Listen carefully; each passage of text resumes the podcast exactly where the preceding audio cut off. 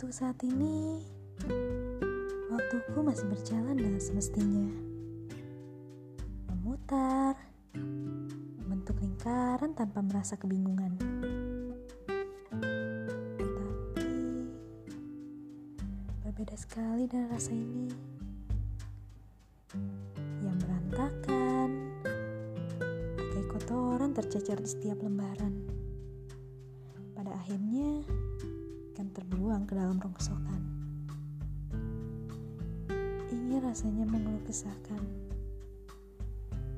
segala keresahan yang tak kunjung padam.